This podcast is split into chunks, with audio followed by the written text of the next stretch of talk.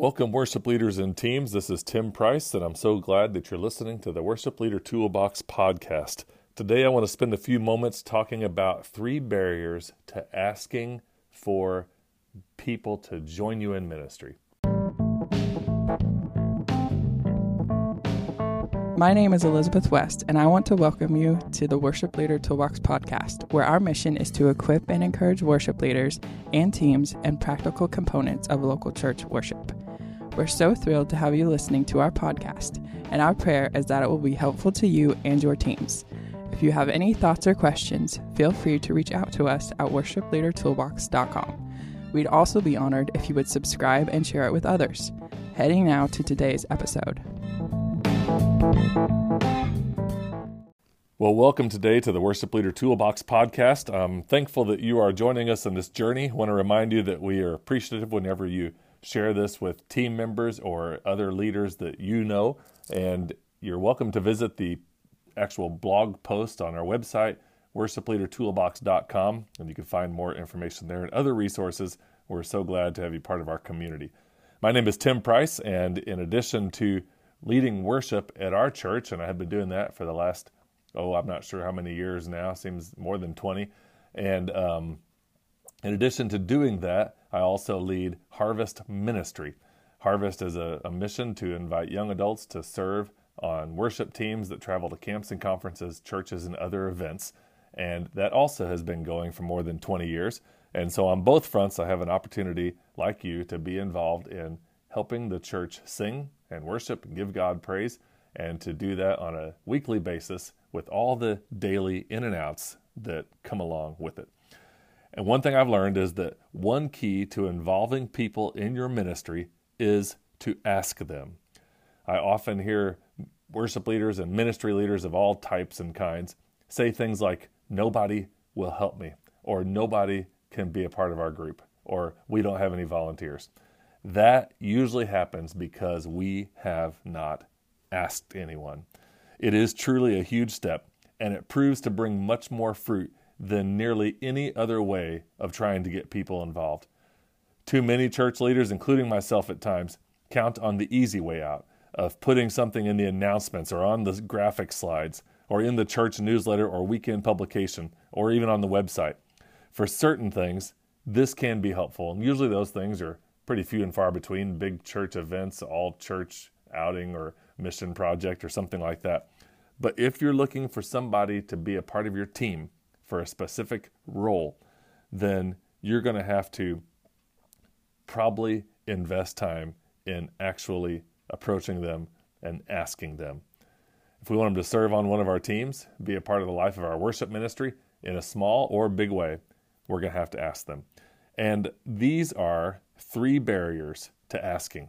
And I just want to run through these so that I can, in reverse, sort of inspire you to get a notion, to pray for God to bring people to mind and for you to have the motivation and the opportunity to invite them in.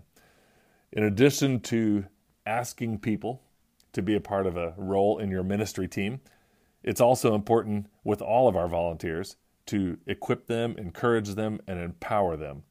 All those roles are important. Each of those could probably easily have their own podcast. So, in today's quick recording here, I want to talk through these three barriers of why we hesitate to ask. Number one, it takes work. Before we ask somebody to help us or join our team or be a part of some special project or mission or, or day that we want to do something big, it's going to require some work on our part. We have to determine what the ask is going to be. It requires an investment of time to either compose an email or make a phone call, or for bigger things, set up a meeting and meet face to face. It's going to require for you, as the person who is asking, to gather information, to be ready for some sort of training or scheduling, some sort of information that you'll be able to give them so that they know what they're answering. It's going to require some sort of follow up. If you ask somebody to do something, there's a chance they might say yes right then, but there's also a chance that they're going to say, let me get back to you, or uh, let me know what that entails, or, or something like that. And um, though inviting ministry is really a huge time saver in the long run for every worship leader or ministry leader, um, it's also a bigger deal than that. It is going to save you time. It's the only way, really, for the church to grow, for the ministry to scale, and for there to be raised up leaders and all those things. But more than the time saver and more than the growth, the purpose of staff members in a church is to help equip the saints. A big chunk of your role, in addition to helping to provide the weekly framework for worship and music and leadership, is to help the church grow in their gifts. You're not going to be there forever. You are an interim worship leader, whether you are going to be there five years, two years, 15 years, or 30 years. You're not going to be there forever. The church is going to be there long after you're gone. And part of your role, and one of the motivations, at least for me, in asking people to join me, is that it's going to help equip the saints. People in your church are going to have an opportunity to use the gifts that they have, maybe not, maybe not even know that they have them, and then they're going to become part of this kingdom work. It does require work to get the ball rolling and to keep it going. If you are strapped in your ministry, like you have so much going on that every day is filled up, maybe you are a, a bivocational worship leader, and there are many of those folks out there, and I applaud you. In some ways, I do that as I split ministry time between two organizations, our church and our, our mission ministry. But if you are in those places where you have a 40 hour week job and then you're also putting in uh, hours for worship ministry, um, I just want to encourage you that somewhere along the way, and this takes also a little bit of work, to build a framework of your hours and your investment in your ministry. If you have 10 hours that you are putting into your worship ministry, at least an hour and a half to two hours should be dedicated to helping to grow the people in your church, either through sending them links for videos or training or resources, through attending a conference with them every once in a while, or through meeting with them and coaching through certain things, or those hours can be used to recruit and to develop people. If you're spending 10 hours a week at your church, a portion of that, maybe 20%, needs to be used to help equip the saints. So, this is all going to take work, and I think that is one of the reasons that it is difficult for people to ask. It's one thing to walk up to somebody and say, Hey, will you join me? I got this thing going on, and I'd love to have you be a part of it. Well, if it's that cut and dried and that simple and then it's over, that'd be great.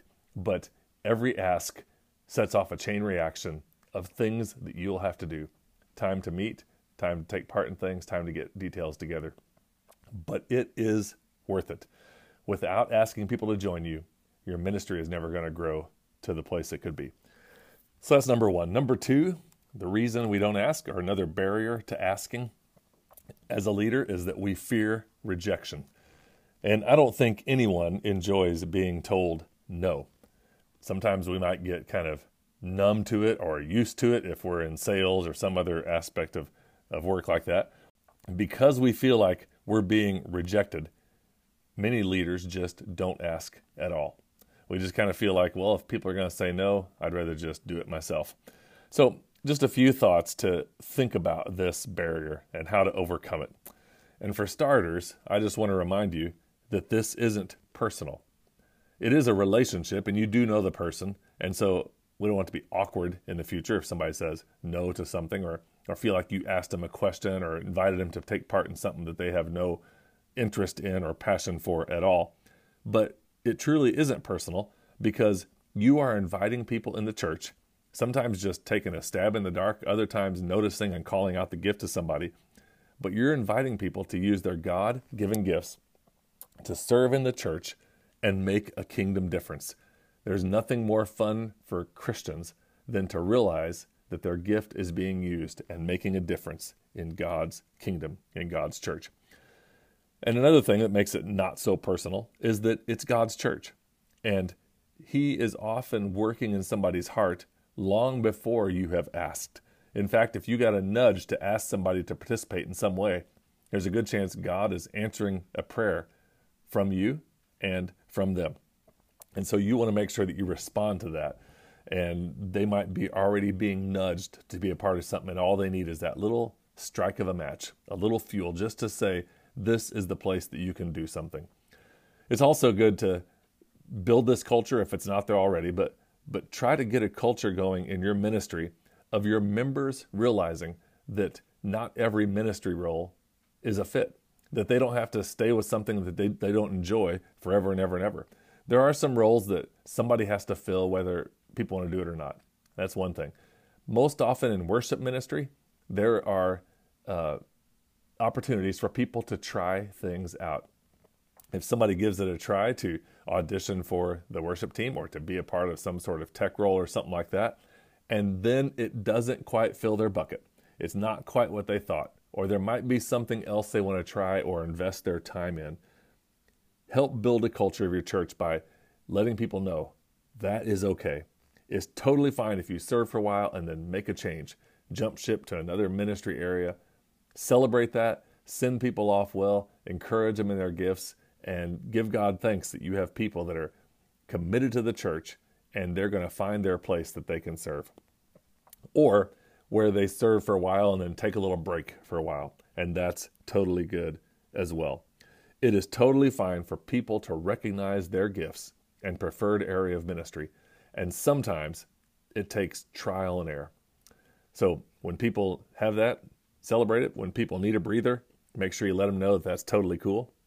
We don't want volunteers to feel like they're stuck in their role forever. And that so easily happens and kind of becomes a joke during conferences where speakers are speaking about how you wound up here and how you've been doing this forever, been a Sunday school teacher or a sound guy or whatever the volunteer role is. And there's no way out until you just burn out or just quit or you move or something like that. We don't want that type of culture. We want a commitment culture where people do join and participate with you for the long haul, but most often that is in seasons and spurts and they join for a year and then join for another year and eventually they're just part of your ministry knowing that there's an opportunity to stop if needed so one other thing here about the fear of rejection and that is something that has helped me over the years and it's a maybe just a mind game for myself but it's basically to have a goal of no's instead of thinking i need two people and i'm going to call around and ask until i get two yeses i, I kind of reverse it and think i need 10 no's and then when you get a no, you kind of are reaching your goal.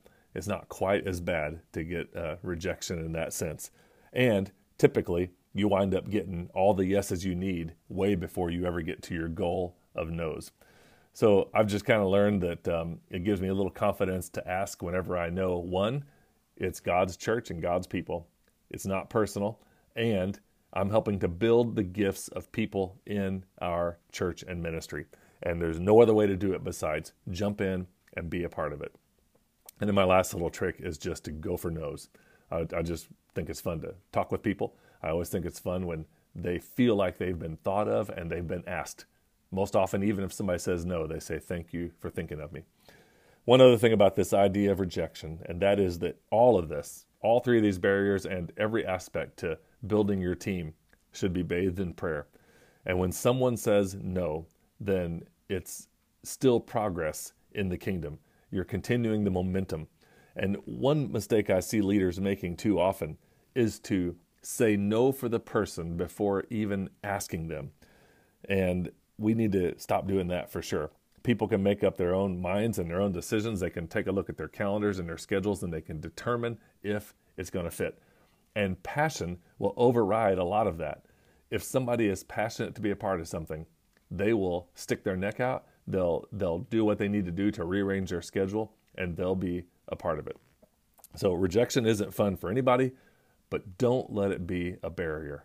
You're going to have to ask, and sometimes that means getting a no. So we have number one, first barrier. It's going to take some work. Number two, we fear rejection, and we'll get to number three after this commercial. All right. I appreciate you listening to that commercial. Those little things on our Anchor podcast here just help uh, keep things going, and it's awesome to have you connected.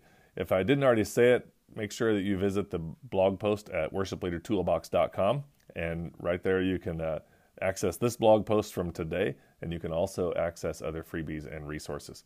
So, the barriers to asking, it takes work, we fear rejection, and then the third and final one for today, our own disorganization can be a barrier to asking people. If we do things right, the clear pathways to serving should always keep a continually a continual pipeline of volunteer members kind of surfacing it and coming towards you in ministry. But in the whirlwind of ministry, one barrier to asking people to join your team, to be a part of the ministry, and a sound person or a guitar player or a vocalist or whatever, one of the reasons that we have a barrier is because we might be too disorganized. In order to ask people effectively, there has to be a clear and created framework in advance. If you just willy nilly ask people to be a part of things, there's a good chance it's never going to get off the ground. You need to have the small job description ready. You need to nail down the timeline, the details of the commitment, and then document how this role is going to fit into the overall mission of the church so that people know what they're getting themselves into. Even your closest friends want to know what they're getting into. If somebody ever calls you and says, Hey, are you busy right now? Well, the answer to that question depends on what they are going to ask you. And so, um, even your closest friends, you kind of want to know what you're getting yourself into before you say sure or yes. So, sometimes we wind up asking people for help. As I just mentioned, we never even follow up on that. We talk about needing people to help us, but when somebody does approach or somebody does respond favorably, we're not even sure what to tell them to do. We're not sure of the clear cut times or the actual job description or the task that's going to really be most helpful so that they can meaningfully participate in ministry, use their gifts, and at the same time help build the church along with us. So these are the three things that we have to overcome. And I'll tell you what, most often when I hear podcasts like these, just hearing it will be an inspiration. I don't think you necessarily have to run off and do all kinds of legwork just knowing that it's going to take some work to ask people. You're going to have to get a few no's and, and just get over that rejection. And you're probably going to have to get a little bit of organization going, whether it's just a quick word sheet for somebody who's not organized at all. Just type out a job description and pray about somebody that can help fill that role. If you're more or less organized in most aspects of life, this might be a little easier for you. But either way, people just need a nugget of framework so that they can jump in and participate. And once we overcome these barriers, asking people is a huge benefit in ministry for you and for them. There's going to be testimonies down the road of young adults and other people in your midst who are going to say, Yeah, I was hanging out, and then so and so asked me to be a part of it, and now 10 years later, here I am doing such and such. It's, it's mind blowing to think of the power of asking somebody. Your invitation to join you in ministry could truly change the trajectory of someone's faith journey or indeed their lives. Don't hesitate to ask. Pray for people, get an idea of what's needed, and start asking people to join you. It's going to make a difference in your church and in the kingdom. Well, I want to thank you for listening today and invite you to, um, again, take a look at other podcast episodes and to join our community on Facebook. It's called the Worship Leader Toolbox Community. The Worship Leader page on Facebook is also there. But I'm grateful for your ministry and praying for you today. Thanks. This podcast is brought to you by Harvest Ministry, and we are seeking team members. Since 1996, Harvest has had a mission to serve as a worship team for children in youth camps, conferences, retreats, and worship services around the Midwest.